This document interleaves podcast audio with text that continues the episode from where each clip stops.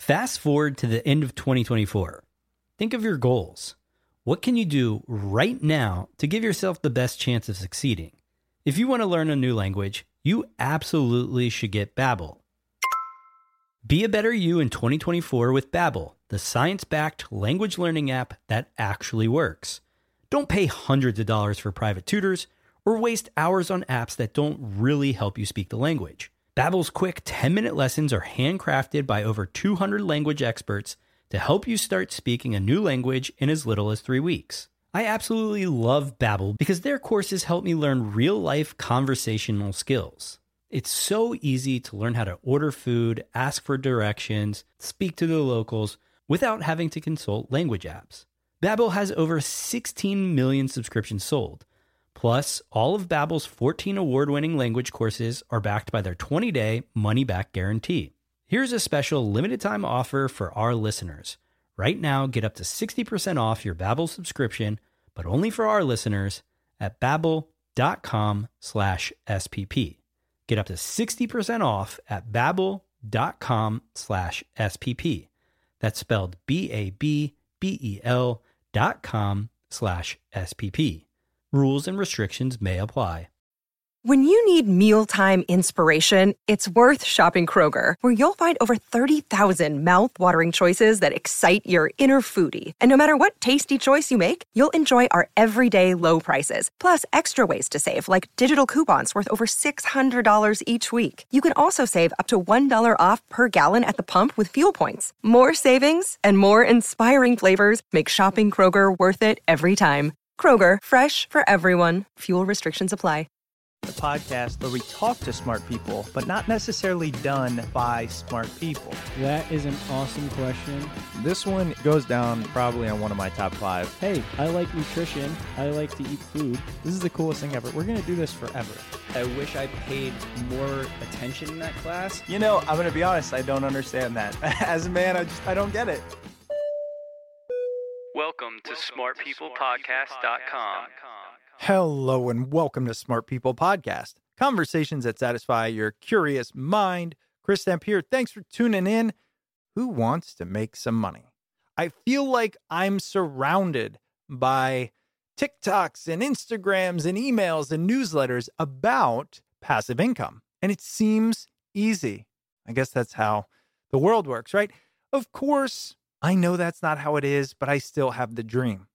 One of those dreams, and actually goals that I have for myself, is to purchase a rental property. And nothing is hotter right now than Airbnb short term rentals. You've probably heard of it, it's everywhere, but people are buying up houses all over the country and making seemingly endless amounts of money renting them out. So I wanted to learn about it. And I did what I always do and I went and got an expert. This week on the show, we are talking to Robuilt. Yeah, that's right. Robuilt. That's what I'm going to call him. His name is Rob. His YouTube channel is Robuilt. His entire brand is Robuilt. It is spelled R O B U I L T. And Rob's crushing it. He's got over a dozen Airbnb properties. He's got over 150,000 subscribers on his YouTube channel talking about short term rentals. He has courses on it and he's entertaining. He's a nice guy. He knows what he's doing. I really enjoyed the episode. And this is one of those episodes. Make sure you listen to the very end where Rob spends about five or 10 minutes just dropping knowledge on how to do this. On top of just talking about Airbnbs, though, we talk about what it's like to have your own business, to be a content creator, a landlord, a father, a husband, all at the same time. Really wide ranging episode. So I hope you enjoyed. If you do, let us know. Reach out, smartpeoplepodcast at gmail.com. Leave us a review. Best thing you can do is tell a friend. If you know somebody who's always into schemes and investing and trying to make money, send them the episode. If you like what we do, patreon.com slash smartpeoplepodcast. We're going to weekly episodes in March. We have a treat for our existing Patreon supporters. So go ahead and sign up so you don't miss that and much more to come around how we are going to better support our Patreon community. Thanks for tuning in. Share it with a friend. We are talking to Rob of Robuilt about short term rentals, Airbnb investing, making money, trying to stay sane all at the same time. Enjoy.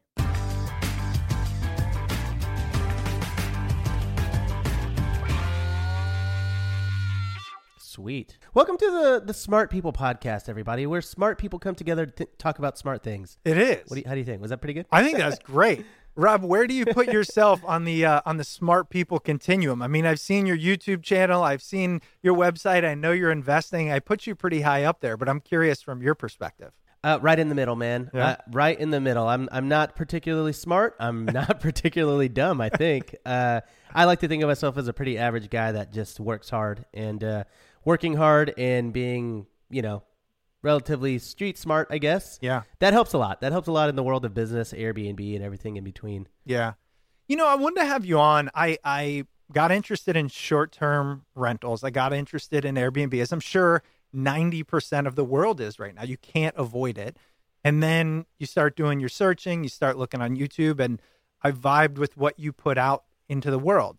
I wanted to start with this. Where do you think we are in this cycle of short-term real estate investing? Yeah. Well, before we jump into that, let me just like quickly give an overview of what short-term rentals are, just in case you know anybody at home right now is like, "What's a short-term rental?" Although, Uh, if they don't know, I question them. Okay, I just question where you are in the world, where you're living. But I agree, better better place to start. Let's do that. Yeah, let's just start at the very beginning here. so, like, short-term rentals, you know, is basically the fancy way of saying like Airbnb. If you've ever stayed at Air- Airbnb at an Airbnb, then that you know that's that's a short-term rental. A rental that's like anywhere from like one to seven days on average. Um, really, anything under thirty days is considered a short-term rental, and then usually a long-term rental would be something that's like a twelve-month lease. Um, now we can get into even the subtypes, the the mid-term rentals, and that's what I consider anything that's like one to three months. Uh, I do them all for the most part, but my focus is on short-term rentals. Been doing it now for like four to five years, and you know I've seen like a pretty decent uh, arc, I guess, in the industry. Uh, as far as where we're at today, I, I genuinely believe that we are really at the beginning of short-term rentals and like what they are, what they will become. You know, it, it, Airbnb has been around for about ten years, but the concept of short-term rentals I mean, that's been around for a very long time. They they started out as like bed and breakfast, right? And then mm-hmm. like VRBO. And then Airbnb came around and made it all cool and popular. And so now I think a lot of people are really understanding that A, Airbnb really creates like a unique experience that's different from hotels, right? Like we've all done the hotels many, many, many times. I just stayed at a hotel in Vegas, like, you know, a couple a week ago. Uh, I don't really remember much of it. No, I'm was going to say, what were Uh, you doing but- in Vegas? You know, have you heard of COVID? Like, I Vegas feels like you step off the plane and you just get sick. I don't know. No, dude, seriously. Well, okay, first of all, yes, I just got COVID like a month ago. Oh, so I was like, I'm good. I'm good for six months. I'm go. vaccinated. I got all that stuff. So I'm like, eh, it should be okay for a bit. sense. But um, my wife bought me a, a birthday trip for to Vegas with my with my best buds, and she was like, "Happy birthday! You get to leave me and the kids for a weekend." And I was like, "That this is a this is a real this is like a legit gift. Yeah. taking care of the kids for like a whole weekend. Yeah. She is a saint. So she sent me, and then I was supposed to go to Vegas, and then I got COVID. Oh, and then we rescheduled it There you go. for a month later. So here we are. That Yeah. brings us back to today. Yeah. right, sorry. I'm going to try not to do too many tangents. But uh, I, I was at a hotel in Vegas, and yes, you're right. There, yeah, there, uh, you know, it doesn't matter. All right, so Airbnbs, they've really kind of helped us break away from hotels. And it's something that we didn't know that we wanted or even needed, right? Like, you know, you've only ever done taxis, and then Uber came around, and now you're like, oh, why would I do a taxi? Like, I can literally call a taxi to my house through an app. That's kind of like a big thing. Mm-hmm. Airbnb is the same thing to the hotel industry where it's like, we've only ever known hotels. So it's like, why change it? And then now, instead of spending 300 bucks a night on like a one bed, small, little, tiny, dinky, smelly hotel, mm-hmm. you can spend $300 a night and get like a two bath, a two bed, two bath house or a three bed, two bath house. And you can now split that house with your friends and your family. And now they don't have to book their own book, their own rooms for 300 bucks a night. So it really has kind of shaken up the travel economy in that regard where we've got options now and we've got options to stay at places that are so much cooler tree houses geodomes tiny houses airstreams mansions luxury you know spanish villas in scottsdale. Like mm-hmm. whatever whatever it is whatever you can think of there's probably an airbnb that exists for it. And so aside from that, aside from the actual popularity of Airbnbs growing as a as a place to stay, it's also super popular as an investment strategy because it's a very high yielding asset class in, in real estate, perhaps the highest yielding. Like typically in a long term rental, you know, you're hoping for a, eight to ten percent return is what like a lot of people are trying. I know a lot of people that will take a six percent return on a long term rental right now because the Wow. market is so dang competitive. But when you start opening up things like Airbnb in, and letting that into your portfolio, you start looking at returns of 20, 30, 40, 50%. My best unit last this last year was a chalet in Gatlinburg and um I think that did eighty-five thousand dollars in gross revenue. Was a ninety a ninety-two percent return, something like that. like those crazy like numbers that. shouldn't exist. That that's what always gets me. You know that phrase, if it's too good to be true, it's probably not. And like everywhere I look, I, I see that. So either everybody's in on the lie or Airbnb investing really can be that lucrative and and beneficial.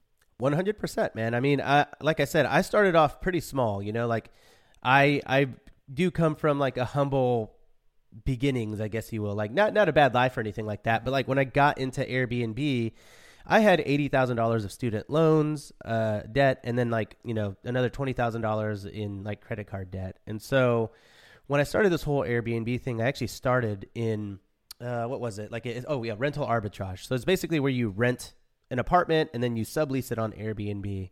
I started there, and I was making like one to two thousand dollars a month, and that was like, dude, at that time, that was some serious money for me. Like that was my student loan payment, right? Wow. And uh, I went on and I bought a house in LA, and that house was about I think it was either three times more or four times more. I'm not great at math. See, I'm telling you, I'm just average here. It's about four times more than the house that I that I sold when I moved to LA. I lived in Kansas City, and my house was like 159 thousand dollars, and I moved to LA, and my house was six hundred and twenty four thousand dollars Yeah.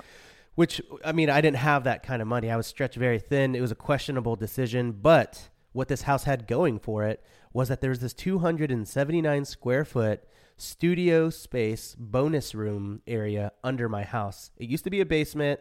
The previous owner converted that into like a little studio with like a, a little kitchenette. It was all gross when I moved in. I spent like one month remodeling it on a budget. I would get home from work at like six, um, and I would just like go straight into the studio, and I would just man for one month I would just be working in there, tearing out floors, repainting everything. My diet at that time was I actually lost weight, which I I don't understand how, but it was uh, sour cream and cheddar ruffles and Red Bull. That's Well- all I had. Well, that's It- like, health one personified. it, it is, man. It's the Hollywood diet, you know, as they say. So, um, I was doing that. That was my one meal that I gave myself at night because I just loved it. I was in the I was in the zone, right? And I was like, I'm gonna have this one thing if I'm gonna be up until 3 a.m. every night, which I was like, just really remodeling it. And then I listed it on Airbnb. And you know, I was like, my wife when we bought that house, she was like, "Can we afford it?" And I was like, "Heck, no, we can't afford it." Uh, I was gonna say, "Hell, I don't know. Can we?" Yeah, you can. It's fair. Okay, good. Yeah, hell, hell no, I wasn't. no. Um, yeah, so uh, I was like, no, we can't, we can't. But this little studio, I think that if we remodel it and we do it correctly, I think we can make two to three thousand dollars a month doing that. And she was like, all right, if you say so. And I was like, yeah, yeah, let's try it. So exactly that happened. I was like so relieved, right? That first month came in and I think I made like 2800 bucks or something like that. And that was a game changer for me because that's when it all clicked in because I was making like 2800 bucks there. My little apartment I think made like, you know, that first month like 1500 bucks or something like that Yeah. and I paid for my mortgage. My mortgage was forty four hundred dollars on that property, and I was like, I, I really need this. I need this to work, you know. And it did. It paid for it, and so that's when it all started clicking in for me that Airbnb. If I was just like, man, if I had ten of these, if I had ten of these making, you know, two thousand dollars a month, that's twenty thousand dollars a month that I can make. And you know, I was like telling that to my wife. She's like, well, you know, I trust you. I believe in you. Let's do it. And I'm like, I'm telling you, it's gonna work. And so that was really the, the the first two things that I did in this space that really transformed kind of like it really paved the way for the next four or five years. And when was that? When did you start? Oh, that was like 20, 2017. Okay. So do you feel like you were early in the game at that point? I mean, look, I could be out of the loop. I just feel like so many people have found Airbnb investing that the average person within the last 18 months, maybe two years. You know, I would say I was probably halfway through. Like, it definitely, you know, the the golden era in some capacities, but truly the golden era was like, you know, when Airbnb first came around, which I think was like, I don't know, 2010, 2011, 2012, somewhere in there. Um, so I would say that was really like the golden era. When I came in, it was still kind of the Wild West, and I still think it's you know the Wild West right now. I think really the biggest difference isn't necessarily like saturation per se, because that's everybody's like main main qualm or main apprehension about getting in the game. Right. I just think it's really competitive to get a freaking house right now. Like there's a housing shortage pretty much everywhere and you're competing against cash buyers. Like like I said, I mean, the returns on this, even if it's just a 20% return, like that's my minimum, that's still twice as much as you're probably going to make in the stock market on a normal year. Obviously, the past 2 years have been kind of crazy. And it's still going to be twice as much as you make on a pretty good long-term investment like in real estate. So, you're starting to get a hold of all these investors that were like, "Oh yeah, I'm taking a I'll take a 6 seven, eight, nine, ten percent return, no problem. And they're like, wait a minute, I can buy an Airbnb, pass it off to a property manager, keep this pretty passive on my end, and make thirteen percent. Heck yeah, let's do that. Or hell yeah, let's do that. and so now you got that, and now it's even getting even crazier than that because now you got hedge fund managers and like you know all these like syndications and you know funds and all that kind of stuff that are also catching wind of that and they're like whoa guys we just figured it out. Instead of buying long term uh, re- real estate, why don't we just go ahead and buy short term real estate? And you know, this area over here is an average of a 30 to 40 percent return. So if we just chop it up a bit, take some fees, some acquisition fees, we can go to the people that invested in our fund and say, "Hey, we're going to get you an 18% and we'll keep everything." And so now it's like really catching wind. I think that it's a really profitable um, place to be. And so that's a, not necessarily like an oversaturation thing in terms of are people going to still book it, but it is like a competitive landscape to be in right now. Yeah. And that's what it feels like. One of the things that struck me when you were talking about your story is although the decisions you made seem scary, as you talk about it, it seems like you didn't see it as a choice meaning you were just like, I'm going to do this. This makes sense. I mean, look, going from Kansas City, $170,000 house to LA, 700K, like those are decisions that everybody faces at different times in their lives. And majority of people, the risk aversion, just we don't want to lose or fail or look stupid. How do you handle these types of risky decisions and just keep pushing through them? Well, um, you know, I just I think I've just always believed that, like, it's so cheesy. Like, believed in myself. No, uh, I just for me, when I go at something, like I go all in, man, and there is no failing. Like there really isn't. I'm like in this thing. My time is gonna go in it. I will do anything it takes to succeed at like a venture or like at a project that I put forth. And so I think I'm also just like it's a running joke within my friend group that I'm always like the lucky one in the group. Like things just always happen to me that shouldn't happen. Like I'll go to the store and then they'll give me like free stuff or like I'll walk out with, you know, it's like that kind of thing. Or it's like I'll go to a restaurant and then like they'll, they'll bring out two dishes and be like, Hey, yeah, this was extra. Do you want it? And my friends are always like, why does this always happen to you? And I, I kind of just feel like that. I, I, I, I don't necessarily know if luck is really like a big part of it, but I do think that, you know, opportunity and luck. Like I've I've been in the right place at the right time a lot, you know, for for certain deals that I've gotten into, and so I, I'm not like oblivious to that. Like a lot of people have tried their hand at real estate and short term rentals and stuff, and they have been in different circumstances and it didn't work out for them. And you know, any of the deals that I've ever gone into could have just as easily like have not worked out for me. So I do recognize that. But for me, it's just you know I really do put like my entire heart, passion, well being, mental health into anything that I do. And so with that, it's just, I like taking risks and I like swinging big. And, you know, every single property that I've ever accumulated in my portfolio has been a home run for me, you know, and I do preach to a lot of my students and stuff. Like, I'm like, hey, there's nothing wrong with the single, double, or triple, right? Like, that's fine. You don't always have to like swing for the fences. But it's kind of one of those like, do as I do as I say, not as I do, right? Because I'm always swinging for the fences, and I'm like, hey, I'm I'm down for this because I know it's going to be a, a home run. And so I think really the the it becomes less risky when you know that you're putting all your time into it. Um, now, as much as I like would love to continue that moving forward, the the fact of the matter is I've got so many different businesses and I guess side hustles and or I guess more like front hustles now, but I've got so many things going on now that I, I, I can't afford to necessarily put the same amount of time into every single venture. And so now a lot of the investments that I take on are less risky. So they pay out a lower return. And I have to be okay with that because I just can't stay up until three, four, five in the morning making that deal work. Let me ask you this what motivates you to do this? Right. And so the reason I ask is something that I struggle with a lot is the world is full of opportunity. Like it really is. If you are a certain personality, and that's not everybody. Like my wife, she she doesn't think this way. And she thinks I'm weird. But if you're a certain personality where these things excite you, you come across opportunities all the time. The problem I deal with is do I want to do those things, right? because the money is good, but it's not the ultimate thing. And so I would imagine you're like, initially, I wanted to pay off my credit card bills and my student loans. That's, mm-hmm. but past that, why go into other ventures? And we're going to talk about those.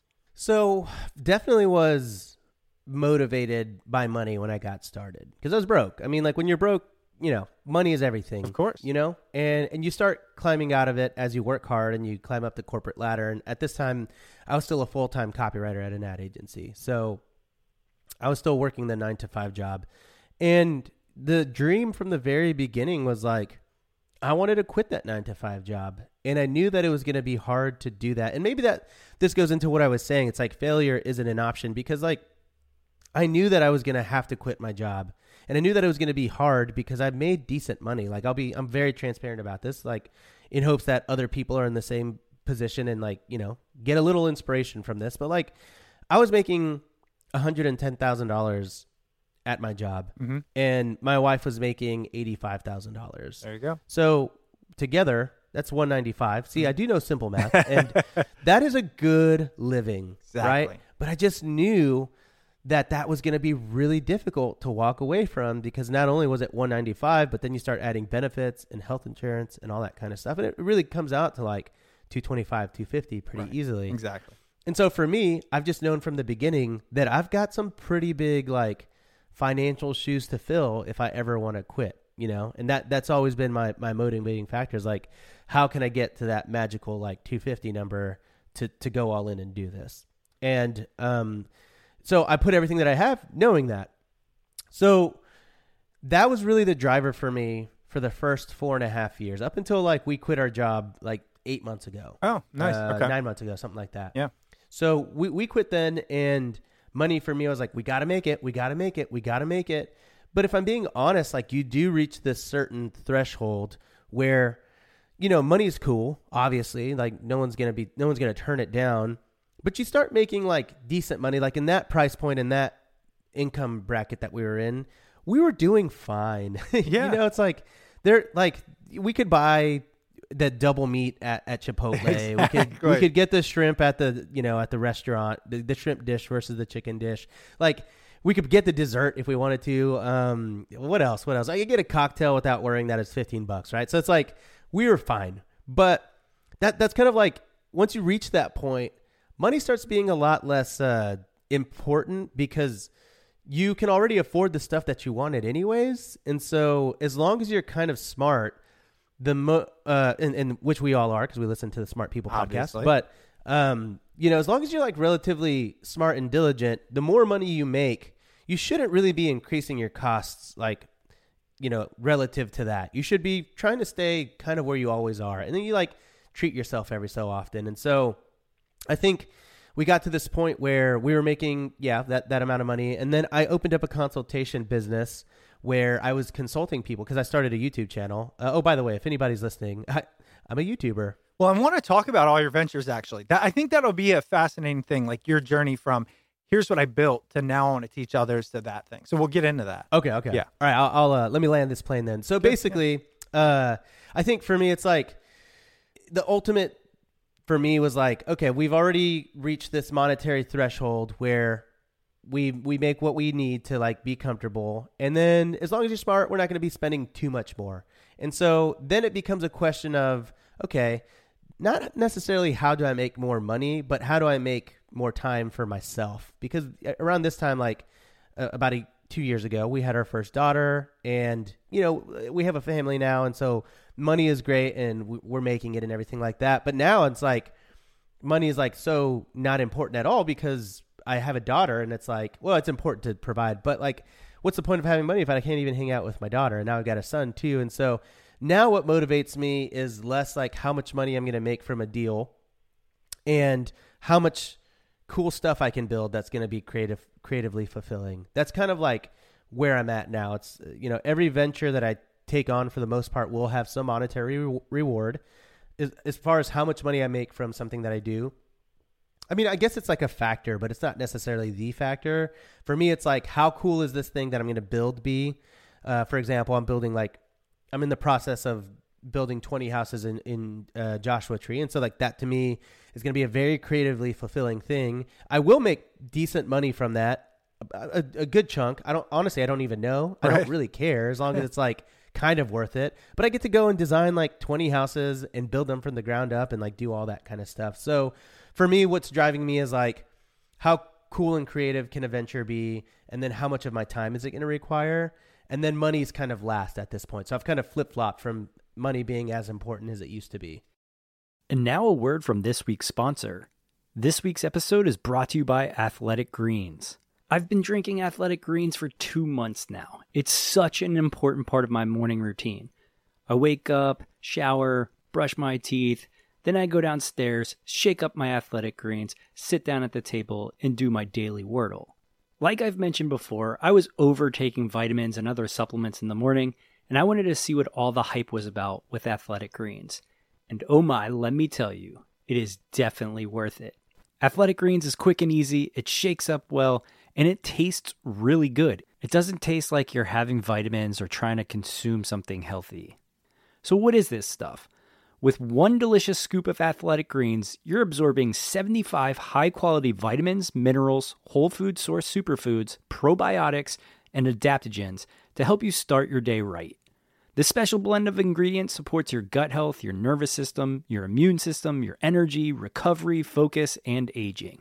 All the things. I take AG1 every morning before my coffee and my breakfast. I get up, pour some water, pour the athletic greens in it, shake it up, and make sure I finish before my day gets started. Athletic Greens contains less than one gram of sugar, no GMOs, no nasty chemicals or artificial anything, and it still tastes good. For me, I find it supports my mental clarity and alertness. You've got to check out Athletic Greens. They have over 7,000 five star reviews, and it costs you less than $3 a day. You're investing in your health, and it's cheaper than your cold brew habit. Right now, it's time to reclaim your health and arm your immune system with convenient daily nutrition, especially heading into the flu and cold season. It's just one scoop in a cup of water every day. That's it. No need for a million different pills and supplements to look out for your health. To make it easy, Athletic Greens is going to give you a free one year supply of immune supporting vitamin D and five free travel packs with your first purchase. All you have to do is visit athleticgreens.com slash smart.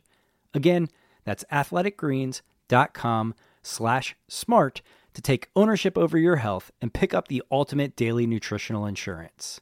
One more time, that's athleticgreens.com slash smart. And now back to the episode. That makes sense. Actually, the thing you said about having kids, I find fascinating. For anybody who's building something or creating something, to me, that was this massive tipping point. What is the impact of having children been on your mindset and your business? It's tough, man. It's really hard because like I have this complex of like when you're broke, you don't want to spend money because you don't have it because you, you're broke, right? And you're always just stressing about it. And then you start making money, and it's really hard to shake off like the broke mentality because I like honestly, I'm still like that today. Like I still today am like man, I'm broke. And I'm not. Mm. I'm not at all. But it's like, you know, like my whole life, I've just never had money. And so it's like, I'm scared to like not make it. And so thus it causes me to work harder. And the reason I want to work harder is so that I have money to provide for my kids. But it makes it really tough to hang out with my kids and my wife because then it takes away from the work that I need to do to make money to hang out with my kids and my wife. And so I wish I had like a sparkling inspirational answer that's like, oh, it's changed everything. I'm so much more efficient. But really, it's just, it's really hard because when you're an entrepreneur, you know, mom or dad, like, doesn't matter. Like for me, I'm a dad. I got the dad guilt, right? Like Yeah. I'm up here right now. It's a Friday. My wife is hanging out in the house right now with the kids and taking care of them. And I'm like, I know what it's like to take care of two kids all Yep. day. Like, well, no, actually, like I know what it's like to take care of them for two hours Yeah. and like be like, oh my God, this is insane. My wife does this all day. And Yeah. it's like, I want to help her with that, but I can't because I'm like working. And so I think for me, the impact is like, it's really motivated me away from money. You know, it's like, I'm not necessarily dialed in and being like, "Ah, I got to make $10,000 here and 20. I'm just like, all right, as long as it kind of checks out, I'm cool. But I just need to like delegate this and like give this away to someone on my team, which I think that's kind of something that I've been working on and actually been getting pretty good at. So now I've got like an assistant. One of my business partner runs like all of my real estate, you know, development and, and funds. And like he like works with all the investors and everything like that. And I just have people now that I have to be like I'm a creative at heart, so it's very difficult for me to give anything away. But like now I have to go to my assistant and say like, "Hey, I need you to do all of this and I'm going to give you direction and I'm going to spend time to teach you how to do it and I'm going to delegate it to you and this is very difficult for me to delegate to you because I really want to do it myself, but I have to." And so now I do that. And now I delegate, delegate, delegate. And that's like my whole someone once said like delegate, automate and delete. Uh, the dad method, I guess. So I got to delegate, give that away. I've got to automate and figure out how to just make everything like kind of run. And so, know, a small example that would be everything on auto pay or, you know, hiring a bookkeeper to do all my finances and then delete. What are things in my life that I'm doing right now that don't actually make me happy, that don't improve my financial, you know, like well being, that don't, uh, you know, give me my time, like all that kind of stuff. I have to like examine that. And one of those things is like, not looking at my inbox. Like, you know, like I used to like look at my inbox all the time and be like, oh, so many people are emailing me. And now I'm just like, you know, the inbox will be there tomorrow or the next week or the day after that. So I'm kind of in this whole entrepreneurial struggle of like trying to enjoy my time without stressing so much whenever I'm hanging out with my family. I guess I could have just started there, but, no, but it's all good. I, I'm glad you said that because even in your answer, right? You gave the answer. You said, "I wish I had some like shining nugget of inspiration," but I'm actually I was hoping selfishly for not the shiny nugget of inspiration. What I was hoping for, as I think many of us are, is to share the struggle because this happens to me every weekend. I also have two little kids, and I'm building another podcast. You know, we have this one. I'm a job. Like, there's a lot of things, and when I'm with them, I I wonder, uh, sh- couldn't I be working right now? Couldn't I be doing something else? And yeah. I'm like, the whole purpose of building these things is to spend time with them and enjoy it. And finally, the other day, this is really crazy. I, I haven't even said this on the podcast. I realized, like, I think I'm just scared of not living up to my own expectations. Like, that's why I work so hard. You know, I, I've always said, no, I want to create cool things in the world, I want to influence people positively. And if I'm not working, I'm not doing that. And it's a really hard balance between the mm-hmm. things we know we value and then the which is obviously what you're talking about family and friends and and then the things we want to do on this planet as well, which is create value and things like that. I don't know how to solve it. I guess we all struggle with it. yeah. I mean, I'm, I'm cer- I certainly do, and that's the thing that, like, for me, I'm just like, it's it's sad to me, right? Like, it's really, I'm genuinely like relatively happy, all in all, but for me, it's like I feel bad because I I want to want to like spend time with my family, and the only reason I I don't want that is because I want to work for them, and so it's like this the craziest, most frustrating, twisted catch 22. And I think that truly the only way that I can overcome that is by just like not doing as much. And I'm like trying to do that. I'm like, that, like I said, I ignore my inbox because I'm like, I can't do, I can't look at an inbox at the end of the day because that's what I'm going to be thinking about when I'm hanging out with my family. And so and now I don't work weekends. Whenever like my assistant or my business partner texts me about it, I'm like, tell me about it on Monday. So I'm taking like steps to get there and it does help. But I'm also just like ADHD and like highly I'm highly ADHD if you, you can't Huh. tell. But like uh that really does inter- interfere with everything because like I'll be with my family or I'll be working and I'm like thinking about both and I'm like what do I do? Oh, there's a squirrel over there. Oh, there's a dog. I love dogs. I grew up with dogs. Uh so it's just kind of one of those things that's like I, I don't know if I'll ever have it solved, but I do know that I'm like actively taking steps to to fix it and I think that's the best any of us can do. And Rob, let me explain not just to you but to the listeners like why I really wanted to talk to you specifically about this stuff. I'm going to talk about your bio in the intro and I'm going to ask you about the ventures you have so that everybody knows about them. But I have a little bit of insight just from following you and talking to you. And so you have your Airbnb business, your rental business, your you know that going on, which is crushing it. And like a lot of people follow you and learn from you because of the success you've had. And not just the standard Airbnb. You do glamping stuff. You do the tiny houses in Joshua Tree, like really cool experiences. But you also have built this YouTube channel, which many people consider one of the kind of uh, primary, the, the top YouTube channels as it relates to short term rentals. You also have your courses, you have your masterminds. And the reason I say all this is because so many people listening right now have thought about creating one of those businesses, right? It's just the way of the world right now. I want to be a content creator. I want a YouTube channel. I want a podcast. I want to influence. I want to build a business. You've done this. You've done it well. You've done it young. You've done it successfully. Too many people see the one minute clip on TikTok and not the one hour conversation on a podcast on what's real. And like that's what I get from you. And that's what I want people to take away.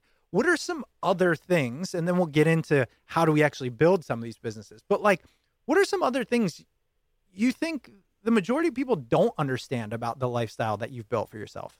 Man, yeah, uh, that's really funny that you say that because I do, I do kind of rank the uh, how much you know a creator based on on the platform, right? And so like TikTok is, yeah, the thirty second to sixty second, like, hey, look at me, I'm cool, let me brag about something, and then you know Instagram's like, hey, here's a little slice of my life that's very positive, and like, here's all the good stuff about my life, and then YouTube is like the 15 20 minute version of like hey here's who i am i hope you like me i'm going to edit myself to be the best version of myself and then podcasting is like the one hour like here it is everybody It is. It's here's who true. i actually am It's i'm so evil no i'm just kidding But it's true. You know But- it. Yeah. you know, I think, um, yeah, it's so funny. Like it's uh, we we're talking about we've been talking about like real estate this whole time, but yeah, like the creation side of things is kind of its own added set of pressures for sure because it's like I just want to help people. You know, that's kind of like my my mo here is like I like I said at the beginning, like I, I actually all bits aside, I do think I'm a pretty average smart guy, right? Like not like I'm not the smart friend in the group or anything like that. But I do work hard and I've built something really cool because of like my tenacity. I think tenacity I'll take that over over intelligence almost any day. And so I think I just want to help people and so I started this YouTube channel. It was a little funny dinky little YouTube channel called the Robuilt channel and it started out as a DIY channel and um I was, you know, doing that for six months. I I started it because there's these two YouTubers that I used to watch for years. Um, one was like Homemade Modern, and the other one was Modern Builds. Was a really big fan of those channels, and I was like, man, they really inspired me to like learn DIY and do that in my house. I I want to just do that for other people, and I started creating all these DIY videos, and they weren't really doing that great, but like you know, it's like all good and I just wanted to hit like a thousand subscribers, and I did in six months. Like on literally the six the six month mark, I hit a thousand. I was like, I did it. My dreams have come true. And then all of a sudden, one of my like second or third videos went viral. Like after the fact, um, it was a, a little vlog of me on an iPhone that I was talking about my tiny house, you know, that I built in LA, and that just took off. And I think you know, I was like, you know, this is crazy because like I wanted a thousand subscribers, and I was like, well, in a couple years I'll hit five thousand, and that'll be really great. And then I hit five thousand subscribers like two or three days later, and then I hit ten thousand subscribers like two or three days later, and then twenty five thousand like a week after that. So it all kind of like completely changed, and it it happened because of the tiny house like video and I was like a little bummed when it happened because I I didn't want to be the tiny house. I was like I knew when I started the channel I was like, well, I could talk about Airbnb and tiny houses, but man, that content always bores me and I was like, yeah, I don't want to do that. And so I I just try to, you know, do DIY and when the tiny house Airbnb stuff started like taking off, I was a little bit bummed because I was like, oh, I don't want to do that. And then I just kind of, you know, thought like, well, what if I wasn't boring? Like, what if I was like really fun and weird and quirky? And and I went all in on that. And you know, as a result, my channel like really did take off. And in yeah, that that's been my my my jam now. I guess for the past two years, it's like obviously being a content creator slows down, you know, like the real estate stuff because like I'm still doing it all, but now I have to like say, you know, hey, before you put that nail in over there, let me set up the camera, you know. So there's obviously like some conflicting time things there. When I'm over here saying like I want my time back, well, being a YouTuber is not really the best way to do that because like filming just takes so long and it like takes takes so much out of me that even if I, you know, crushed it out in an hour, I'm kind of burnt out for the day kind of thing. So so yeah, I mean, you know, the content side of things, like that's who I am now. Like I love being a content creator. It's really weird to me that I'm a YouTuber. Like it literally is my dream come true, and it it happened. And now I'm kind of in this part of life where, kind of like, you know, the YouTube stuff has enabled literally like all of my dreams to come true. Like the actual list that I have, right? Like I, a lot happened for me last year, and like it went from you know being on several like big podcasts. I did like a little mini documentary with PBS. Um, I, I shot a pilot, like a TV pilot. Like a, I hit hundred thousand subscribers, and so like I think the the added the the lifestyle part of this is really hard because like all all of my goals I checked off, and now I'm like, well, what do I do now? Like I, it all happened like last year, and so my biggest struggle as like a content creator is like, well, I guess I got to make new goals, but I don't even know what they would be, and so that's the that's the really hard part for me. And so I try to be as like real about this as as I can be on YouTube, and so I started straying away a little bit from. I mean, I still do. Like, it's my bread, bread and butter on the channel, but like I, I stray every so often away from like Airbnb, tiny house, real estate, and I'll just do like entrepreneurial struggles and like talk about like like I became a millionaire last year, and so that was like a big thing for me. And I was like, okay, well, I guess like I don't know, that was cool. I don't, I don't really have another financial goal. Like that was the thing that I wanted. Yep.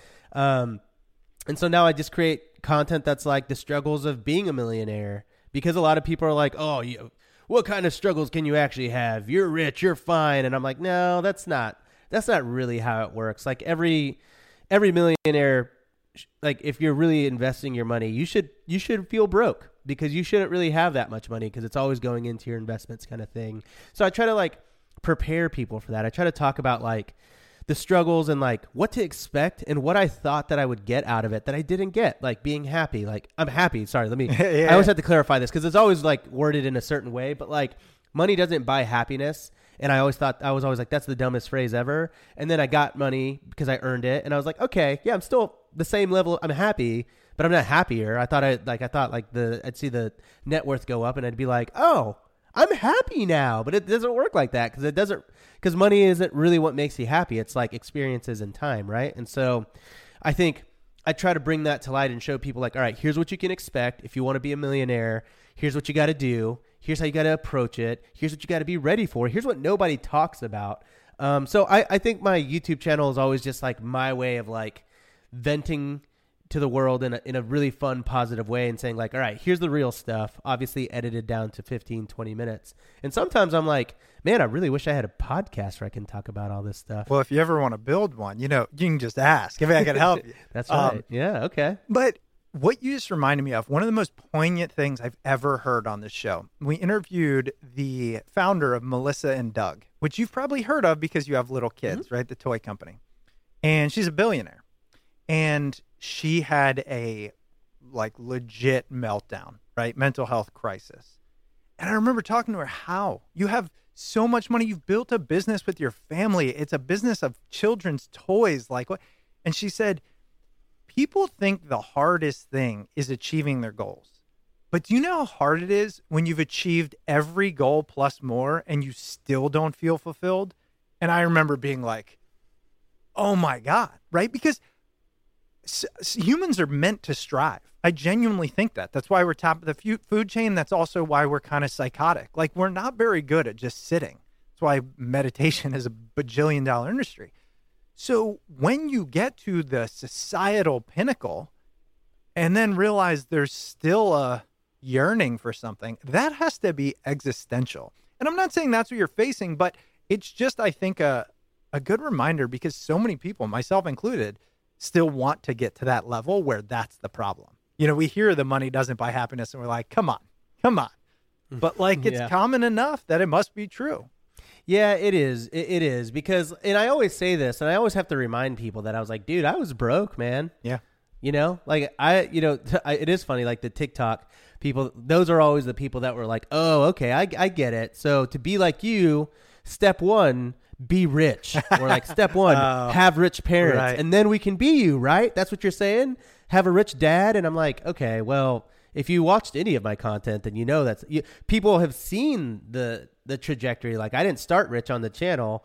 Uh, I'm not rich now. I don't. I don't. I wouldn't say I am, but like, like I didn't start where I was now like i really built up to this and i think that's what people appreciate is that i've been very transparent very open about it but yeah man 100% it's like i do get even friends that are like well you know that's a little callous i don't think i don't think you're really you know money doesn't buy you happiness but it does buy you convenience and like of course you can say that because you have money and i'm like well yeah but you know i also was like where you were at like a year ago. So trust me you know you if i handed you a million dollars you would buy stuff and you'd be happy for like a day. And then you'd be like okay what now? And i think that's kind of what every entrepreneur and content creator and everybody and you know kind of like with this mindset goes through it's like what now? Because i've had so much change in the last 4 years. I mean in the last 5 years i moved from from Austin to Kansas City, and I lived in Kansas City for three years, and then I moved from Kansas City to LA for four years, and then I moved from LA to Tennessee for a year, and then I moved back to LA for a month, and then I just moved to Texas,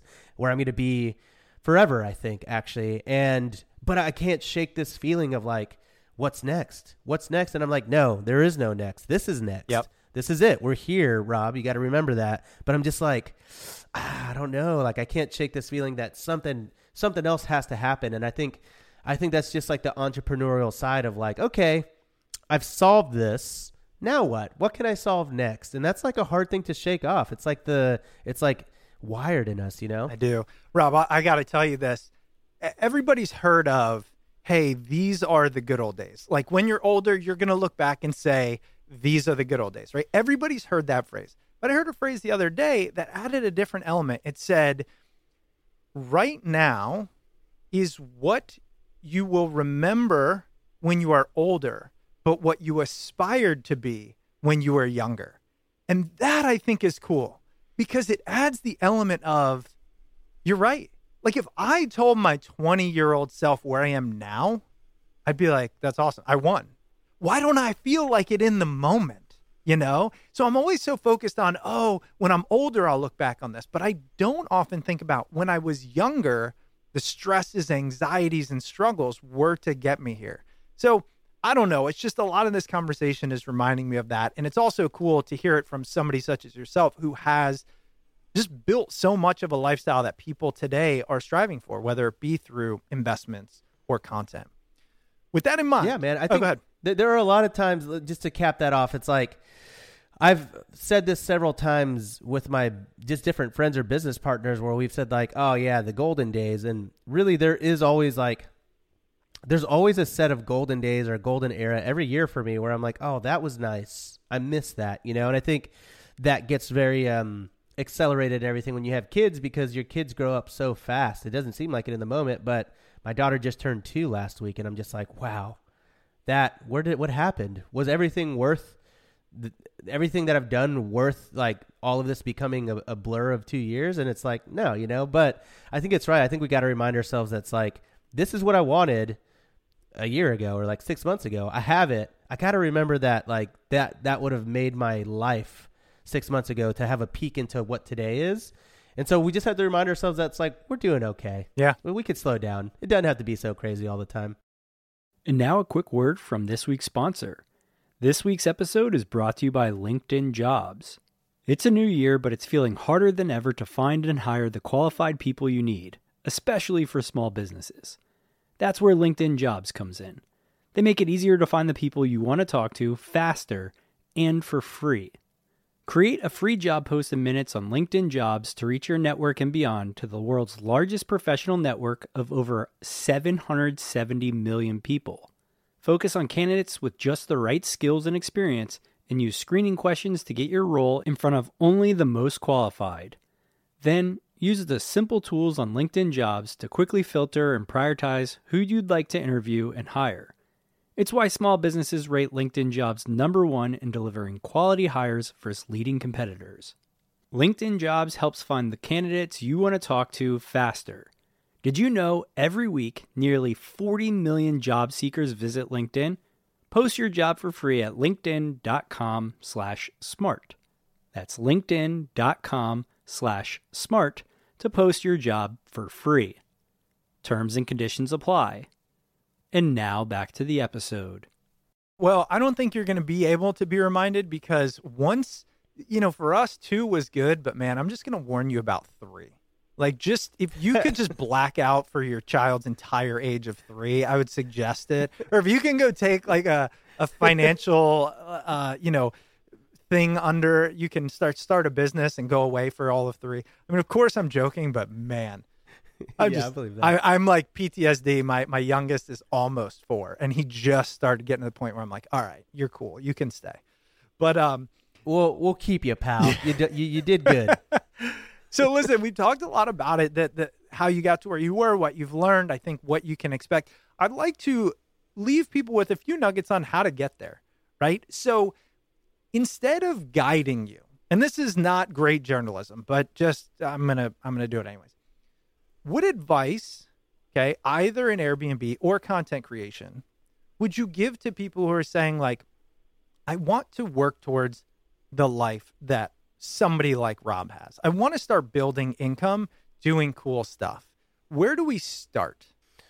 Um, well, I guess it'll depend on exactly which industry, but I, I man, dude, in general, the human race uh, is a, a big old goofy gang of people that are overthinkers, and that's ultimately like what holds all of us back from ever starting anything. Is we get in our head and we're like, I don't know, what if this fails? What if you know? What if this doesn't work out? What if I lose money? What if people laugh at me? Whatever. I think the best thing you can do is like kind of jump into something that you're not qualified for, which I think is like kind of pretty bad like financial advice if I'm being honest, but it's so true, dude. Like in real estate, nothing that I did I was qualified for. I didn't know what I was doing. I I knew that I I could figure it out and I was a hard worker and that I was like I was seeing other people like succeed in real estate and I would say like, mm, I mean, I don't think they're necessarily smarter than me. So if they can do it, I can do it, right? They're also average. they're they're average just like me. So I, would always tell myself like, if other people can do it, I can do it too.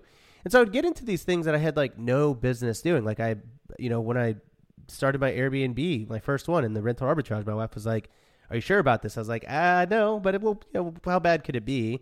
And then you know we bought the house, and she's like, "Are you sure about this?" And I was like, eh, "No, but we'll figure it out." And then I built. I was like, "Let's build a tiny house in my in the backyard," and she was like, "Have you ever built anything before?" And I was like, "No, but I think I'll figure it out." There's a there's a thread here, but she's my tether, right? She's the tether that keeps me attached to the spaceship, which I need. I do need that because if it wasn't for her, I'd be yeah halfway to the moon already, right? And so in a bad way, like floating away. and so, um, so for me, it's like I always hop into stuff that's a little scary, and I think that I think that's kind of the mindset that people need to succeed is like you should always be a little bit scared of anything you hop into because you shouldn't really know how to do it and you should be more excited you, you should be more excited about that i think like you should be excited to be scared a lot of people come up to me and they say like dude like I want to start this Airbnb business, right? Like a lot, lot of students are like, I want to start it, yeah, sir, sir, Rob. Uh, uh, excuse me. Uh, what, what's something that you you wish that you could take back? Like, what's a mistake Right. that you wish you could just like avoid? And I was like, nothing, not a single mistake. Mm. I love my mistakes. I think that people should embrace their mistakes and be genuinely excited to fail because like when you make a mistake, like every mistake I've ever made in my Airbnb business, I would why would I take that back? Now I know now now I know what not to do. Now I know that I can teach people like I do. Like I teach people, "Hey, don't do this cuz here's what happened when I did it." And so like me jumping into this unqualified and a little bit scared allowed me to kind of like think on my feet and never, you know, never like let my guard down. And I was always just like, okay, like things are going to happen. I, I don't know what's going to happen, but I'm going to be ready to attack it. And so I never let my guard down. And this is not necessarily a good thing, but I was just like, okay, let's go. Whatever happens, I'm, I'm ready for it. And so I was always ready to kind of pounce on any, any, anything that was like, kind of threatening my situation because I was like, I'm going to squash this. And so I've made a lot of mistakes and, and I've, I've lost money and I've like, um, you know, refunded people and all that kind of stuff. And no, man, I would never take that back in a million years because A, it makes me a better Airbnb host. And so I can provide a better experience to my guests. But B, I can help if I've lost $10,000, let's say, in like, you know, from one mistake. Well, I have a YouTube audience of like 150,000 plus people that I can help them avoid that same mistake. And now I've just saved the world, you know, I don't know, millions of dollars in that same mistake. And so for me, I think I'm happy to like fail. And people are so scared of failure when they're getting started in, in real estate or just turning on the camera to start a YouTube channel. But I think more people should just like love the idea of failing because that's that's what that's like that's what makes us who we are. Yeah. That, that's pretty much it. Thanks for coming to my TED Talk, by the way. Hey, it's a good TED Talk, actually. I want to ask you about Airbnb specifically, just given how hot it is, and that's probably going to be in the title of the episode. Um, where do we start? Right? We've heard about it. You've inspired us with these massive returns. We've seen the people on TikTok. Uh, we want to do it. Maybe we even have the capital. How do we find deals? How do we trust that we've at least minimized our risk, although we can't remove it? Yeah, for sure. Okay, so let's do it. Let's do it. Let's give the people Give them what they came on for. like some tactical steps. Yes. That's right. You guys had to listen all the way into the very end to hear for, to hear from Rob. Okay, so I think it's pretty simple here. Um, I, I think that at the end of the day, taking small steps really gets you like to where you need to go. Like a lot of people see uh, a five hundred thousand dollar house, for example, and they're like, "Oh my goodness, I have to buy a five hundred thousand. It's going to be so hard. How do I do it? How do I furnish it? How do I do this?" But they don't remember that like there's like a hundred steps involved with starting an Airbnb. All right, so it's like just do one step at a time. If you try to do ten things at a time, you're not going to do very well. You're probably going to fail. If you do like one thing, then it's like, okay, I could probably just do one thing. So do one thing a day. Like, you know, you don't have to start your whole empire in in a week. Like, give yourself some time, especially if you're starting out. So, what are some tactical steps that you can do to figure out like, hey, I I want to do this. What what I do first? So, first step, tiny little baby step. All right, we're gonna start very small. You're gonna contact a mortgage broker. All right, and you're just gonna figure out what loan options are available to you. What what can you do? Like what what what's available to you? Because like a lot of people, there's so much misinformation out there that's like, I need 20% down. I need 25% down. I'll never afford that. That's not true. Hmm. There are options that are like 5, 10, 15%. And really, people don't find that out until they talk to their mortgage broker. You could do a second home loan, for example, that counts as a vacation home. You could put 10% down and use that as an Airbnb so long as you occup- occupy it for a portion of the year. But a lot of people think they need, you know, 20% down, but that's a big difference on a $500,000 house. That is 50,000 versus a 100,000. 50,000 is a lot easier to come by than a 100,000, right? Yeah. So talk to a mortgage broker and just get qualified for like pre-qualified for what you can actually afford. Like what will they qualify you for, right? Mm. So if you go to a mortgage broker and they say, "Chris, we're pre-approving you for 350." Well, now you know you can't look at houses that are 375, 400, 425. Good point. Get approved and just figure out like, okay, that's your first parameter. That's like we're working around that. Now we know we go to Redfin, Zillow, all that, and we put in that, and we're like, okay, so all these houses are going to be under my budget. Next, you want to contact a realtor in the market that you're looking at, and you want to say, hey, here's what I'm looking to do. Here's what I'm pre-approved for. I got the pre-approval letter. I'm looking for a three-bedroom house, whatever. I want it to have a view, whatever you need, right? Mm-hmm. So now you got a realtor involved, and so now you have put two people's time on the line. You've put your mortgage broker who spent time qualifying you, put your realtor who you know uh, put together the list and they're taking calls or sending you leads. Now it's kind of like the stakes are a little bit higher, right? Because before you were on doing all this by yourself, Right. and you're like, okay, it's not a big deal if I don't ever do this. But now you got two people that are like, you've wasted their time, right? And you should remember that. And you should remember to respect people's time. And so it's like these two baby steps are like, okay, I've got the team. At the end of the day, I know if I have questions, I can ask my loan officer about like some financial question and I can ask my, my realtor about like, you know, is this house in a good area, whatever. Then you got to start looking at houses that fall within your actual criteria. Um, this is actually pretty relevant. I just came up. I just came out this week with a video on my channel called like "This is how much your short term. This is exactly how much your short term rental is going to make." Oh. It's a whole deep dive on how to analyze a deal. So Oh, I'm gonna give because to that's exactly what I was wondering. Okay. Yeah. So, and we'll link to that. Yeah, yeah, We'll so- link to your channel. We'll link to that video. Okay, cool. So basically, um, okay, perfect. So you you've you're pre-approved. Go to Redfin, find a house. Okay, find a little cutie, a little croissant, as I like to say, and then now you want to start running comps on it. Comps means like comparable houses in the area, houses on Airbnb, and so this is like the easy part, right? You're gonna do a market audit. You're gonna go onto Airbnb.com, and you're just gonna start gauging the market that that you're in, right? So let's say you want to invest in Chattanooga, Tennessee, for example. You're gonna go to Chattanooga on Airbnb. Uh, you're going to filter by three bedrooms because that's what you're looking at buying. And you're just going to start looking at all of the three bedrooms in Chattanooga. And you want to start seeing, like, how nice are they? How often are they booked? How far out are they booked? You know, uh, are is the marketing good on them? Do they have good photos? Do they have good listing copy? Do they have good titles? And really kind of get a sense of like who your competition is. Are they immaculately designed from an interior design standpoint?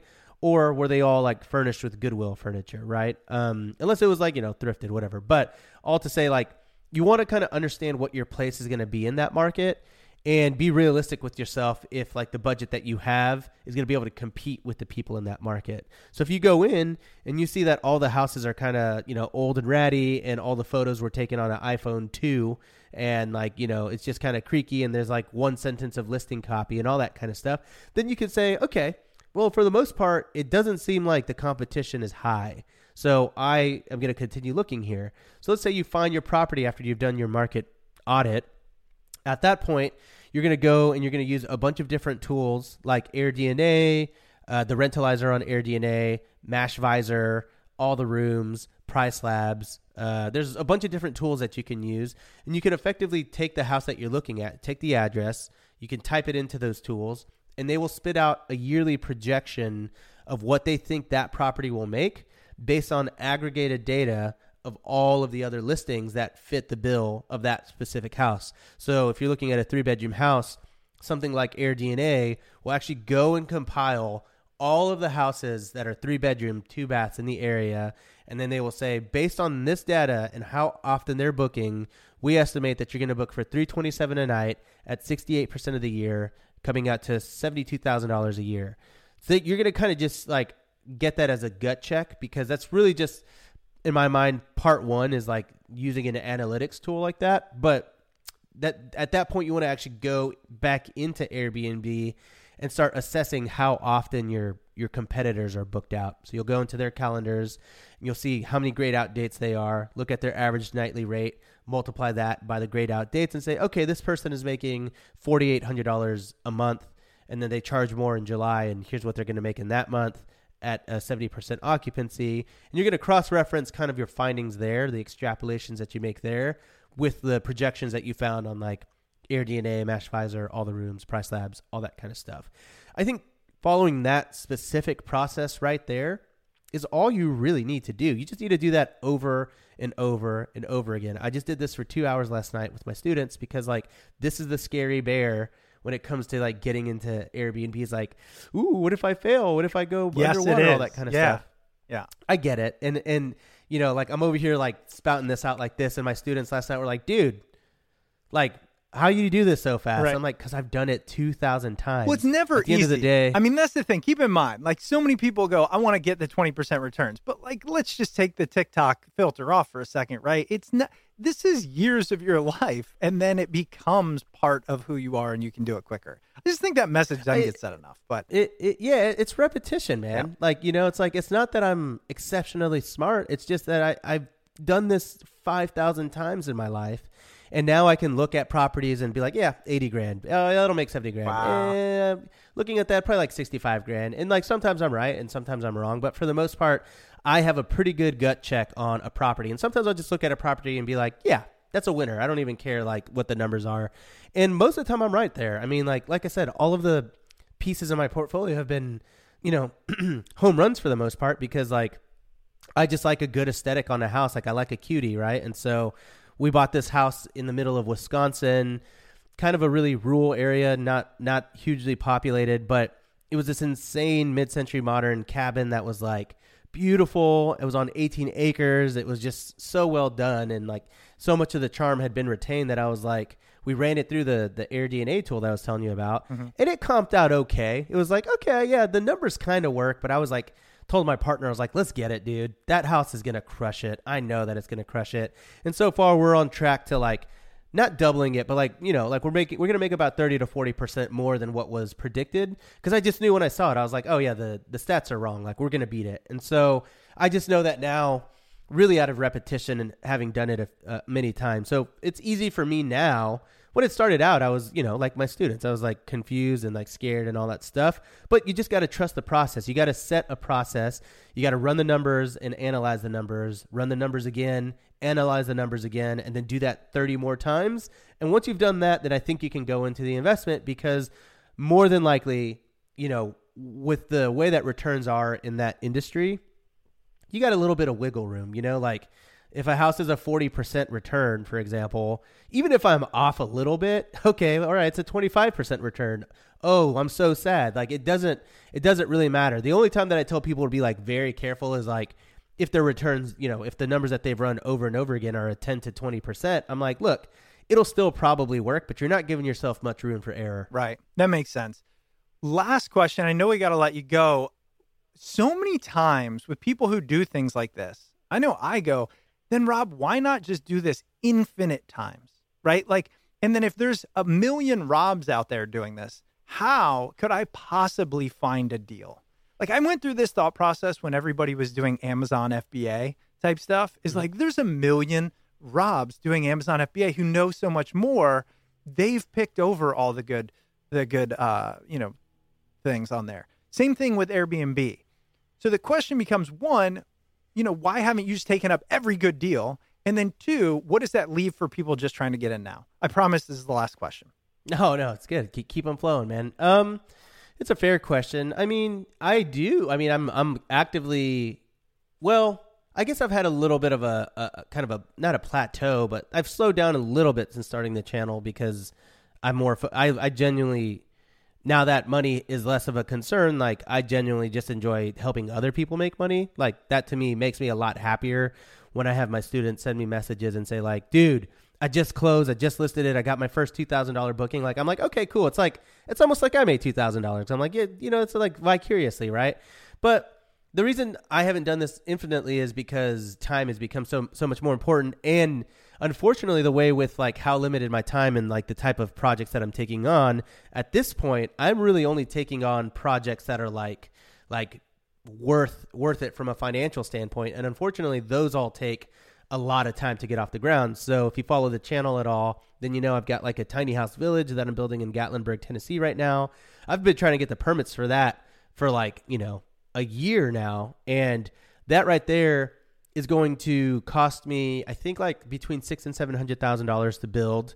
It should gross about four hundred and the net should be like 300 350 we got we're working out some numbers there so that right there is a pretty good like okay, three hundred and fifty thousand dollar net is awesome. That right there, I would rather spend a year working on that than a year buying ten different houses that get me that because at the end of the day, you know, it's the same amount of work to to to just do it. Like at the end of the day, it's like building that is easier than building the 10 or than buying 10 houses because I really only have to just manage the one property versus 10 properties across the country. It's the same thing with the the fund that I'm raising in Joshua Tree. I'm I'm raising 5 million dollars and uh, I'm going to use that to to borrow more money to build 20 houses in Joshua Tree.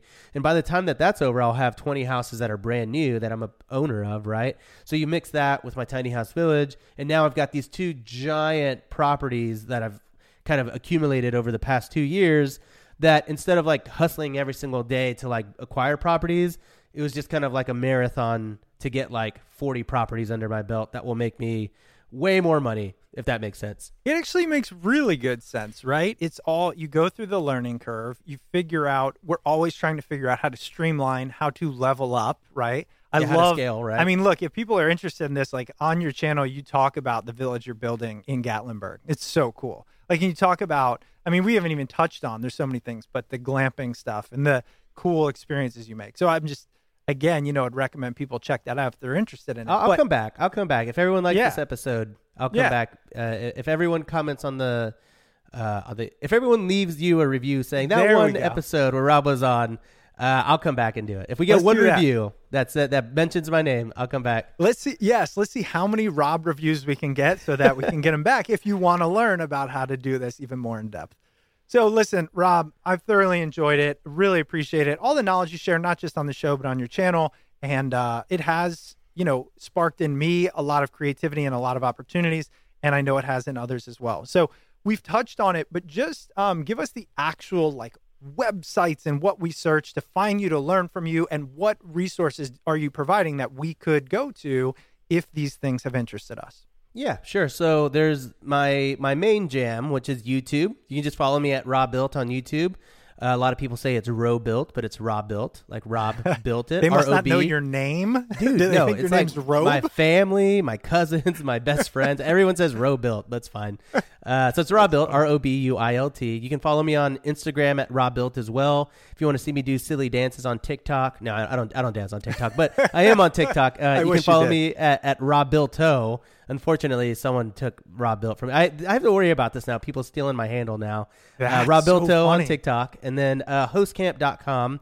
That's my mentorship program. It's 12 months. I teach people how to start from A to Z at Airbnb business. So if you want to learn more about that, you can go to hostcamp.com. But other than that, um, oh, oh robuiltchannel.com. If you all want another website, there I have like links to like a bunch of things like my shopping list and like my AirDNA, like my comping calculator and analysis calculator and all that stuff. All that stuff is free. i haven't seen that robuiltchannel.com yeah. Mm-hmm. oh cool that sounds that sounds like the money spot you give it all away there Yeah, yeah. For I always forget that that's there, but that that is there. If you want to, if you want to go get free stuff, you can find it there. that's when you know you've built too much Yeah, exactly. Rob i love it thank you so much for being on the show and sharing all this For sure, man. Well, I am looking forward to reading all of the reviews that that mention me, so I can come back on the show sometime. hundreds it's coming all right thanks so much rob That was Robuilt. Hope you enjoyed it and found it interesting. You can find out more over on YouTube at youtube.com slash robuilt, or you can go to robuiltchannel.com. That's R-O-B-U-I-L-T channel.com. Or again on YouTube, Robuilt, R-O-B-U-I-L-T. All right, now to the quick housekeeping items. If you ever want to reach out to Smart People Podcast, you can email us at smartpeoplepodcast at gmail.com or shoot us a message on Twitter at smartpeoplepod. And if you're a fan that's been listening for years, or even if you're a new fan and you want to help support us financially, you can head over to Patreon at patreon.com slash smartpeoplepodcast. And of course, if you want to help us out in a free and easy way, just tell some friends and family about the show. Any little thing you do helps. If you'd like to stay up to date with all things Smart People Podcast, head over to our website, smartpeoplepodcast.com, and sign up for the newsletter. Make sure you stay tuned because we've got a lot of great interviews coming up. And we'll see you all next episode.